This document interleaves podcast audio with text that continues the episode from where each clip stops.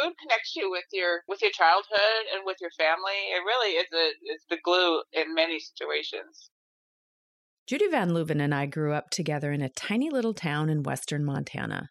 Population, when we were growing up, around 3,000, give or take. The biggest city closest to us was 18 miles away. Population 10,000. And in those days, it was a special treat to go into town. Before the malls and McDonald's, the place to go was the five and dime for a sandwich at the lunch counter. My grandmother worked at Alton Pierce Drug a couple decades, but she managed the lunch counter for many of those years. And she made everything there from scratch. She even made homemade mayonnaise before we called it fancy names like aioli. My earliest memory of going in there is sitting at those booths that they had in the back. I must have been about four or five. My mom would take us in there to visit grandmother. We didn't come to town, what we called going to town, very often. But when we did, we would swing by there and visit my grandmother.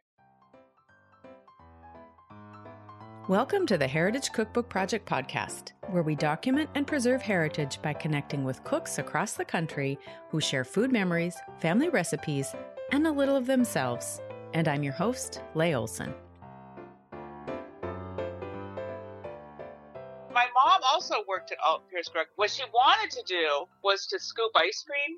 She wanted to be the, the ice cream scoop girl when she was in high school. And um, she was so short. She was five foot even. She was so short she couldn't reach in to scoop them, so she couldn't get the job.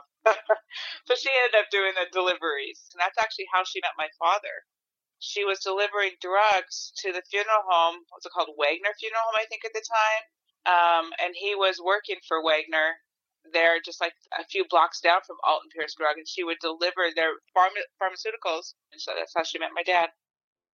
Having a grandmother who is skilled in the kitchen doesn't always mean that her children will be blessed with that skill or even interested in it and new products and trends being introduced by brands touting ease and freedom from mundane tasks can take a further toll. My mother was the worst cook in the entire world. She obviously didn't take up my grandmother's passions. Her sister, Mary Ellen, was a, a fabulous cook, but mom didn't want to cook at all. She was from that era where pre-packaged meant you you made it, right?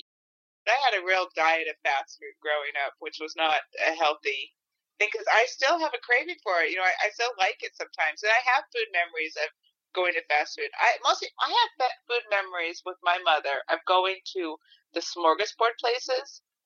She loved a place where you could go to smorgasbord and they had just like everything. Judy's and my homemade food experiences really paralleled each other and were definitely influenced by the prepackaged food era we grew up in. And let me tell you, it was a red letter day when McDonald's came to the big city 18 miles away. But with a grandmother that lives so close, Judy and her sisters and brother did get to experience some wonderful homemade cooking. My grandmother, Nellie Kennedy, she was really a good cook. She made all kinds of great food. She made fried chicken every Sunday, and that was, you know, our favorite thing she ever made. Grandma Kennedy's fried chicken recipe is the best in the entire planet. We would help her cook her fried chicken but, you know, she never had a recipe written down. Everything was in her head after doing it for decades. She always would always cut up a whole chicken. You never bought a chicken already cut up. She would always break down the whole chicken. She wouldn't pay a single penny more to have somebody else do work that she could do. And she would always split the breast because there was four of us kids and my mom and dad and whoever else might come by. And she would put it in a bowl and cover it with buttermilk and slice raw onions and just white onions. I don't think it mattered what kind she had. And she would let it sit in that overnight. One thing I remember really strongly about her chicken, it was so heavily peppered. She liked to put black pepper in everything.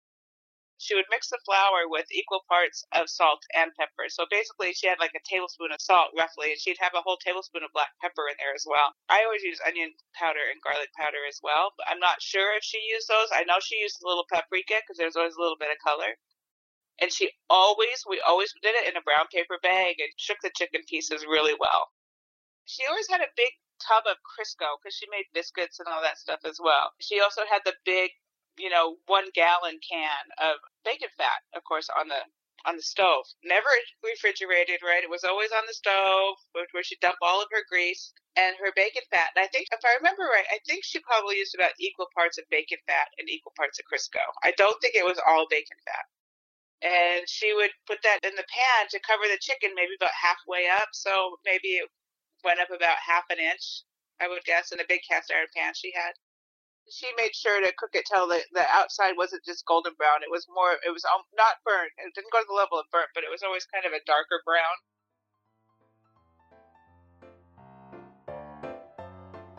After the break, trading lunches, rediscovering the value of family recipes, and the right way to eat fried chicken. This episode of the Heritage Cookbook Project podcast is supported by Bob's Red Mill. When you're making those treasured family recipes, don't leave the quality of your ingredients to chance. Visit bobsredmill.com to find out more about this employee owned company, their products, and how you can fill your pantry with them. With their products, not their employees. Growing up in western Montana meant lots of outdoor activities, including fishing. And in the fall, the main attraction for fishing was snagging the salmon that were running in the Flathead River everybody had these little outhouse looking smokehouses in their yard. And I'd go to school because my mom didn't cook fish. And I'd go to school, and every day during that season, some kid would be unwrapping this big hunk of smoked salmon. I would have the same thing every day, just bologna on Wonder Bread with butter. And I would say to my mom, please please don't put butter on my bologna sandwich. I want Miracle Whip. And she would say, okay, honey. And then the next day, I would get a bologna and butter sandwich. Every single time. She never remembered to put the Miracle Whip instead of the butter. And so I would try to trade that bologna sandwiches for those smoked fish every chance I got. It's like, and the other kids who never got bologna loved it. So funny. But I just remember trading those for that smoked fish and thinking I was the luckiest person in the world. I didn't start loving cooking until I was probably in my 30s. I don't think that I recognized that that had any value. First off, I really wanted to get out of that area. I knew I didn't want to live in that area. And I wanted to have a good job so that I could go to something else.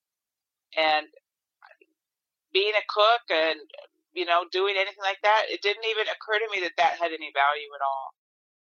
And so I never even thought to bother to ask her to teach me things or to show me things when I was in high school and uh, in my early 20s. And it's really unfortunate. So I've been I've worked really hard to try to duplicate the recipe. When I asked Judy if there was anything else that she wanted to add about her grandma or the fried chicken recipe, she started to giggle and said this. And by the way, Jody is Judy's twin sister. She was scary. She hit John one time, Jody's husband. And this is this is funny because it relates to the chicken. So we had bought her fried chicken probably from Kentucky Fried Chicken. We brought it up to the home. She was living in um in the manor there for the last few years of her life. And Jody's boyfriend or husband now, John, was trying to eat it with a fork and knife for some odd reason. And she hit him so hard with her cane and said, Pick that up and eat it.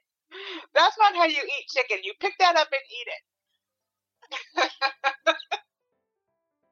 food is so much about our culture and our love and our families. I would love to stand side by side and be able to cook with my grandmother. I hope that you enjoyed Judy's story about fried chicken and rediscovering the importance of family recipes. And if you want to hear more stories like this, please subscribe wherever you get your podcasts. The full recipe for Grandma Kennedy's fried chicken can be found at theheritagecookbookproject.com, and don't forget to register for access to the printable cookbook pages. Cheers! The Heritage Cookbook Project podcast was produced and edited by me. I'm Leigh Olson. The Heritage Cookbook Project will be back in two weeks on September 24th with episode 11 Apple Strudel and Birth Mothers. Until then, thank you so much for listening and make sure that you ask your grandmas to write down their recipes.